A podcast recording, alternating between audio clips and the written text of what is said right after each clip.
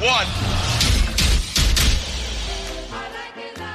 When I'm working out, I love to listen to your podcast. Whenever you say something, other people react to it. Taking my breath away, Aaron. Verne Lundquist joins me, Hall of Famer. Jim Calhoun, NASCAR. Welcome in, everybody, Dale to a bonus episode Jr. of the Kirk Aaron Torres Sports is Podcast. I'm your host, phone. Aaron Torres. It is, how about this? Saturday, February 10th, 2024. People. Um, and we're doing this bonus episode for one very simple reason. Obviously, Monday, we usually recap college hoops, and I think we will stu- still do that on Monday. But with the Super Bowl on Sunday, all anybody's going to want to do is react to the game on Sunday. And I felt like I had to get out a quick reaction to Gonzaga versus Kentucky.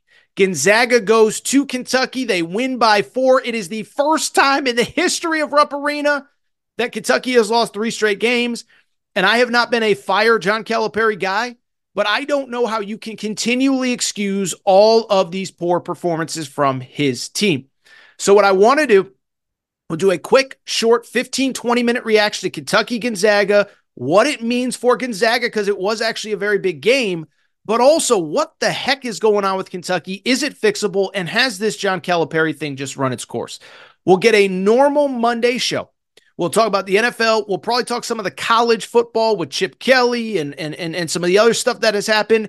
And we will talk college hoops because I'm probably have some expanded thoughts on this Kentucky Gonzaga game, uh, Baylor, Kansas, et cetera, et cetera. But just felt like, hey, let's get the reaction while it's hot, while everybody's talking about it. We'll talk Gonzaga, Kentucky. Probably my guess would be one of the highest rated college hoops games of the season. Wasn't much else on. Two huge brands.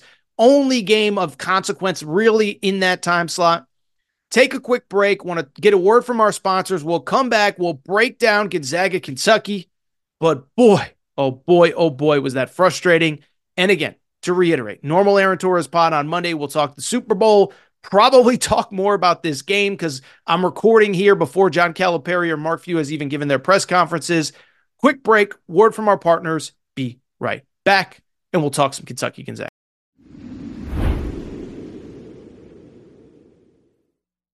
All right, everybody.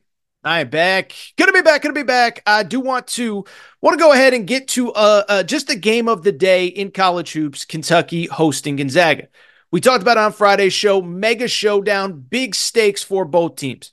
Kentucky desperately needs to get back on track. Lost their last two games at Rupp Arena prior to smoking a bad Vanderbilt team earlier in the week. And of course, Gonzaga right now really does not have or did not have coming into Saturday a signature win uh, on their resume to even make them a real at large candidate for the NCAA tournament. Bring it up. Two teams tipped it off at Rupp Arena Saturday afternoon, 4 p.m. Eastern, and in what turned out to be a historic result, Gonzaga beats Kentucky 89 85. For the first time ever, Kentucky has lost three straight games at Rupp Arena. Kentucky fans are furious. Gonzaga fans are through the roof excited. And I just want to do some quick reaction. I'm not going to, uh, we don't have a ton of notes. This is going to be like a 30 minute reaction. But what I would say when I look at this game, we're going to talk about the impact for both. What this game ultimately came down to, I thought one guy coached his behind off in this game, and one guy had a disaster of a day, especially in the final minute. And you know what I'm talking about here. In terms of the guy who, who coached his butt off, I listen, I thought Mark Few, listen, what is coaching? What do we always talk about on this show? Whether it's Nick Saban uh, deciding that Jalen Milroe is better with his arm, with his legs than with his arm, and building an offense around that. We talked on Friday's show, Super Bowl pick. I picked KC because Andy Reid is relying on his defense. Well, what did Mark Few do on Saturday at Rupp Arena? He realized that Kentucky had a bunch of skinny, small, young freshman big guys, and he could just pound the paint and exploit them time after time after time. Kentucky was without Tre Mitchell, their leading rebounder, fifth or sixth year senior, and credit Mark Few. Sometimes you don't have to overthink the room. What did Gonzaga do? They just kept pounding the paint. It's so funny. We came into this game talking about this is the worst Gonzaga three point shooting team of the Mark Few era. It didn't matter. You know, Gonzaga shot 22% from three in this game, four for 22 in this game, and it didn't matter. You know why? because they're four big guys. I just want to make sure I have these stats correct. They're four big guys Braden Huff, Anton Watson, Ben Gregg, and also uh, Graham Ike. Finished with 66 of Gonzaga's 89 points. Gonzaga finishes shooting 47% from the field. They out rebound Kentucky by 12. And I think this is the crucial stat 18 offensive rebounds for the Gonzaga Bulldogs. And so you don't have to overthink it. You don't have to, we don't have to overanalyze it. The bottom line is Mark Few realized early and often just go to my bigs and especially forget early and often. Late, it felt like the last probably 10, 12 minutes of that game. Every single possession, they were simply dumping the ball down low, and it was either an automatic two or an automatic foul. Gonzaga does what they need to do. They get the win, whatever. We'll talk about what it means for Gonzaga momentarily, but listen, we can't not talk about what just happened at the, the last play of the game. Listen, I wanted to go live after this game, kind of capture some of the audience. I needed a minute to figure out, and please excuse the language. I'm, I'm sorry, but it just, it drives me crazy. What the ex- expletive? What the expletive was John Calipari doing on the final play of the game? For people who didn't watch it, and I know you all did, Reed Sheppard, the star freshman from the state of Kentucky, was the best player on the floor this game. Had 21 points, all in the second half. Uh, made made a bu- made a couple th- or excuse me made a bunch of free throws. Had five rebounds, three assists, two steals, and two blocks. And in the final, essentially the final play of the game, the one that mattered, down to what do they do? Reed Sheppard. They haven't been able to stop him the entire second half. What do they do? They run him off a pick and he throws a lob. He throws a lob. What are we doing? Listen, we, I know we can all get hyperbolic in moments like this. That was among the worst, dumbest things I've ever seen. And it just comes down to what are we even doing? What did I just say about Mark Few? Credit to him coaching X's and O's, figured out a weakness and exploited it time after time after time after time after time. Gonzaga does that. Kentucky, the exact opposite. They got a guy that the other team can't stop. He, they can't keep him out of the lane. And he's throwing a lob pass into the paint when Gonzaga is playing essentially not three seven footers, but Ben Gregg 6'11, Graham Ike 6'9, uh, Anton Watson 6'9. What are we doing, Kentucky?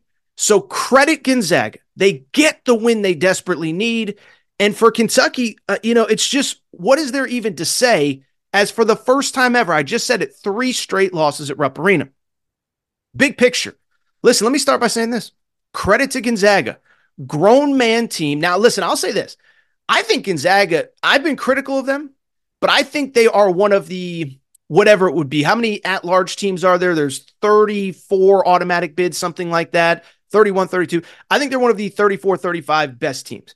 But I also understand that there has to be metrics that we use to determine who is good and who is bad. And Gonzaga right now, going into Saturday, did not have that signature win. We talked about it on Friday. Best wins UCLA, which is maybe starting to get a little bit better, but they're not good. Syracuse is not good. USC is not good. And so they lose to St. Mary's at home last week.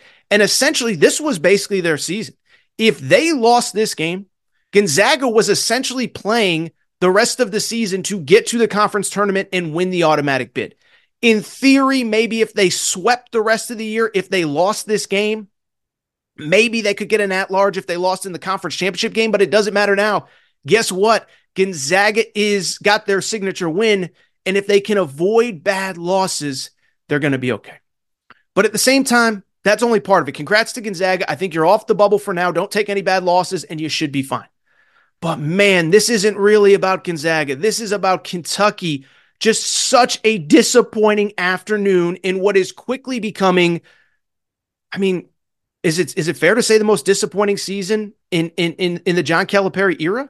I think that it is. Because when I look at this season, here's the thing. There's been other bad years, but but 3 years ago in the COVID year, 2021, that was disappointing but I don't really know that anybody at any point really thought that team was that good. That was the BJ Boston, uh, you know, the late Terrence Clarke. I hate to bring up his name, but he was up part of that team.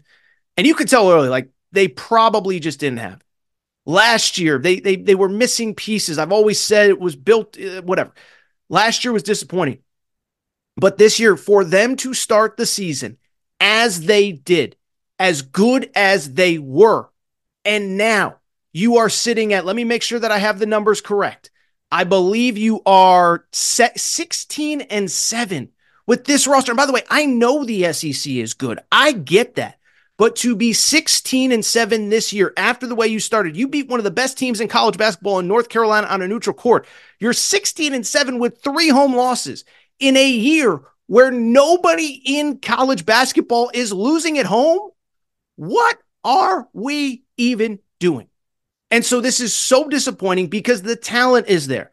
In other years, you could argue, you could fight, you could debate. Well, we're just not good enough. We don't have this guy or that guy or this or that. And I do understand that for whatever reason this year, this team just not has not been able to stay healthy. You get one guy back, another guy's out. One guy back, another guy's out. The big guys were hurt early, they're back. Big Z, is he going to be eligible? He is. Adou Thiero was hurt, and then he's not. Now he's playing. He was actually probably the second best player on the floor besides Reed Sheppard. DJ Wagner, mysterious injury. Now he's back. Now Tre Mitchell's out. And I will also say, this was kind of the game you needed Tre Mitchell. Tre Mitchell is your leading rebounder. He's a veteran. He's going to throw elbows. He's going to be tough. He's at least going to have some resistance down low. And so for Cal and for Kentucky, listen, man, I, I, I said a year ago, I said I was never going to do the fire coach Cal rant or bit again. But at the same time, what else am I supposed to say? I try to defend the guy. You're getting paid eight, nine, ten million dollars a year to be 16 and seven with the number one recruiting class in the country, with realistically probably six guys that are going to get drafted this year. Rob Dillingham, Reed Sheppard, first round picks. Uh, uh, DJ Wagner, that's three. Aaron Bradshaw's four. Big Z's five. Justin Edwards is six. They're all going to get drafted.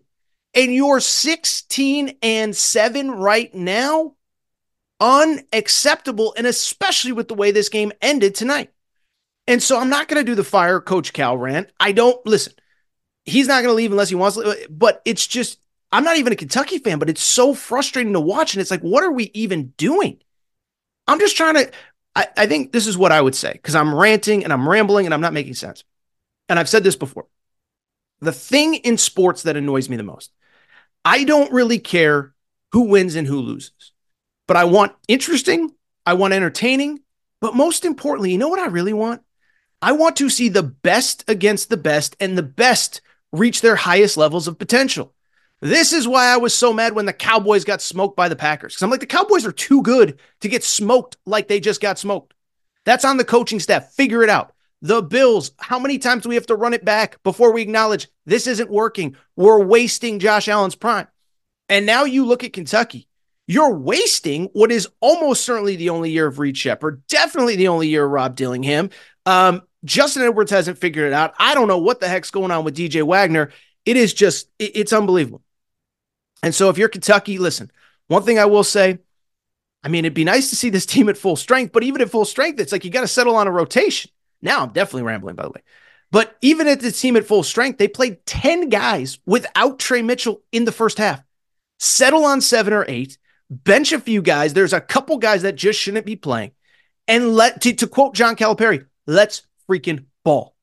It's so frustrating. It is so annoying. I, and I'm not a Kentucky fan, but I want to see this team reach their potential. And I think the bigger concern is that this is the second, third year in a row, really the second out of three anyway, where you're really good in November and December and you completely flatline in January and February when you used to be. This used to be Calipari time. Might not have it figured out in November and December, but wait till January, wait till February. We're going to rock. We're going to roll. We're going to get going.